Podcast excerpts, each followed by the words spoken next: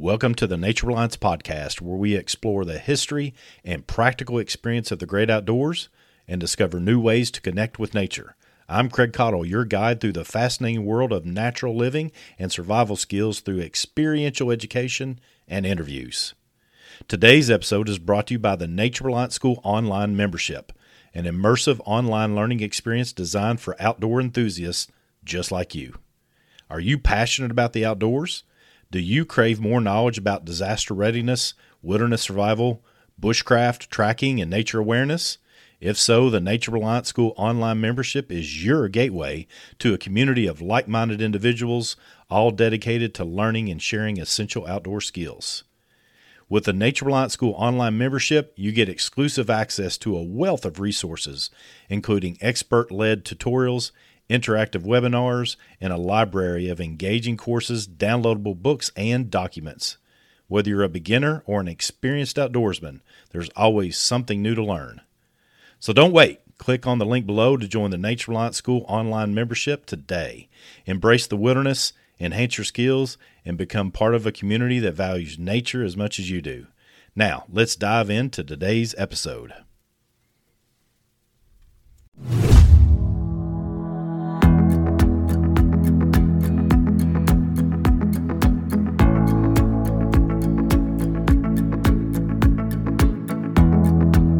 Welcome in. Glad you jumped in to listen to another podcast from Nature Reliance Media. This is Tracy Trimble. I'll be your host for this podcast episode. Craig and I were talking, uh, oh, just a couple days about trying to get together and do another podcast together, maybe an interview with uh, a few people.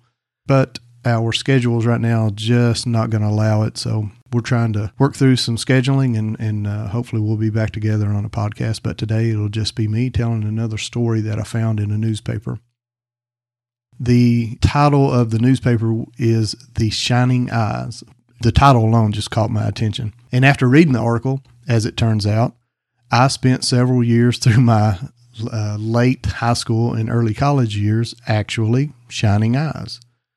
And here's the modern version of it, or at least back in um, the late 80s.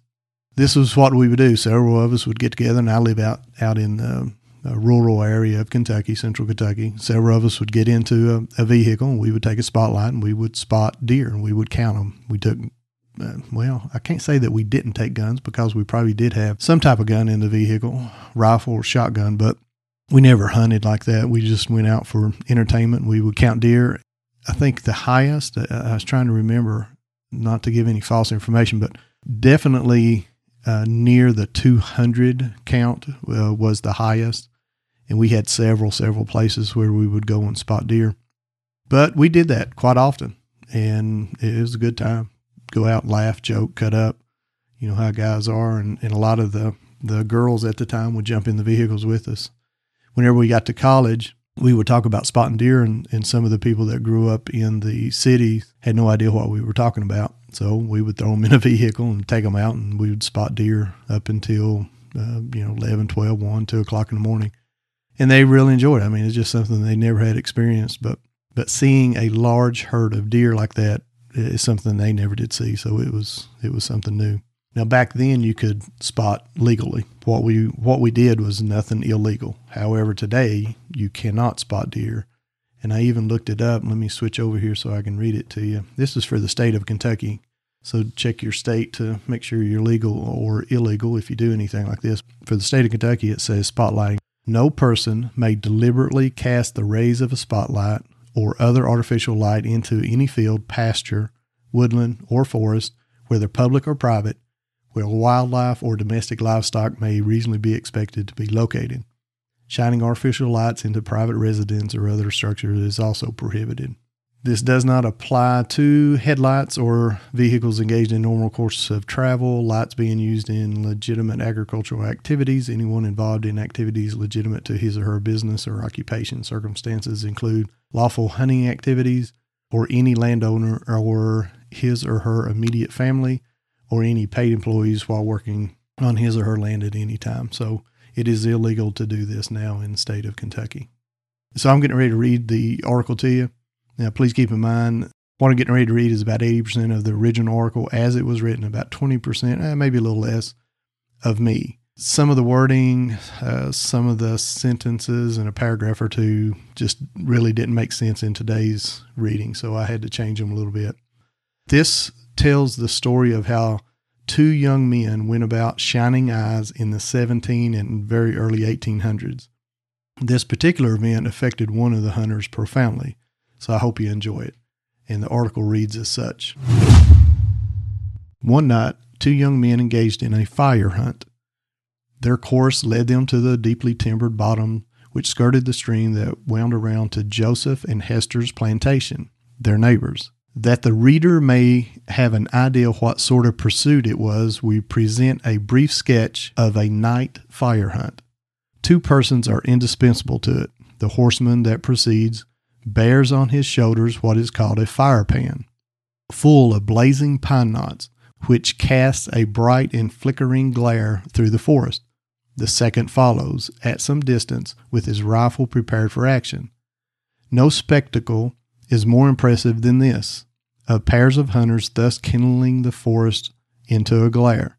The deer, reposing quietly in his thicket, is awakened by the approaching horseman, and instead of flying from the brilliant's glow, remains steadily glazing upon it, as if charmed to the spot the animal is betrayed to its doom by the gleaming of its fixed and innocent eyes. The cruel mode of securing a fatal shot is called, in hunter's phrase, shining the eyes. One young man, to which this hunt would be so decisive in his future, gave the customary signal to his mounted companion that preceded him to the spot, an indication that he had shined the eyes of a deer. The young man dismounted and fastened his horse to a tree, Ascertaining that his rifle was in order, he advanced cautiously behind a thicket of bushes to rest the right distance for a shot. The deer is remarkable for the beauty of its eyes when thus shined. The mild brilliancy of the two orbs was distinctly visible. Whether warned by an intuitive feeling about the future or arrested by the palpitation of strange feelings within, the always accurate rifle fell and a rustling told him that the game had fled. Something whispered to him that it was not a deer, and yet the fleet step as the game bounded away might easily be mistaken for that of the light footed animal. A second thought impelled him to pursue the rapidly retreating game, and he sprang away in the direction of the sound, leaving his companion to occupy himself as he might. The fugitive had the advantage of a considerable advance on him, and apparently a better knowledge of the localities of the place. But the hunter was perfect in all his field exercise, and scarcely less fleet footed than the deer, and he gained rapidly on the subject of his pursuit, which advanced a little distance parallel with the utmost accomplishment of gymnastics, cleared the fence in a single leap. The hunter, with his rifle and gear, was driven to the slow and humiliating expedient of climbing it, but an outline of the form of the fugitive fleeting through the direction of the house assured him that he had mistaken the species of the game. His heart throbbed from a hundred sensations, among them an apprehension of the consequences of what would have resulted from discharging his rifle when he had first shined those liquid blue eyes. The dogs opened up on him as he approached the house and advertised to the master of the house that a stranger was approaching. Having hushed the dogs and learned the name of his visitor, Mr. Bryan, introduced him to his family as the son of his neighbor. Scarce had the first words of introduction been uttered before the opposite door opened, and a boy apparently of seven and a girl of sixteen rushed in, panting and breathing and seeming affright. With a red face and pale yellow color hair, the young girl stood in full view of her terrible pursuer, leaning upon his rifle and surveying her with the most eager admiration as Mr. Bryan made the appropriate introductions. Both were young, beautiful, and at a period when the affections exercised their most energetic influence. The circumstances of the introduction were favorable to the result. The young hunter felt that the eyes had shined his heart as fatally as his rifle shot had ever the innocent deer of the thickets. She too, when she saw the light, open, bold forehead, the clear, keen, yet gentle and affectionate eye, the firm front, and the impress of decision and fearlessness of the hunter, when she interpreted a look which said as distinctly as looks could say it, how terrible it would have been to have fired. As for the young hunter, He was remarkable for his backwoods attribute of never being beaten out of his track, and he ceased not to woo until he gained the heart of the young lady who became his wife.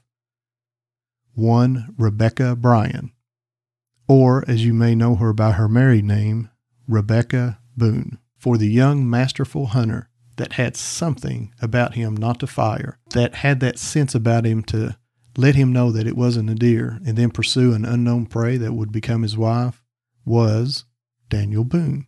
Now, were all the details accurate with no error?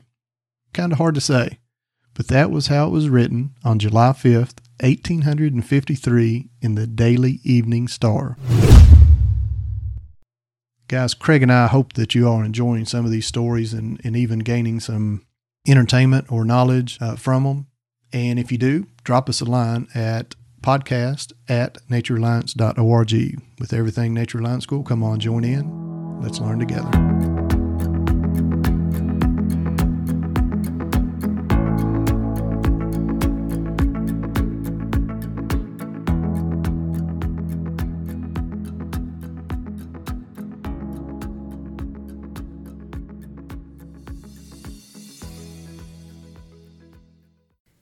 And that wraps up another fantastic episode of the Nature Reliance podcast. I hope today's journey has inspired you to explore and connect with the natural world in new and exciting ways. Before I say goodbye, remember to check out the Nature Reliance School online membership. If today's episode sparked your interest in wilderness skills and outdoor adventures, this online community is the perfect place for you to start or continue your journey. You can currently sign up for a year for only $99 and get two months for free. Click the link below to discover a world of expert led courses, engaging content, and a vibrant community eager to share their knowledge and experiences.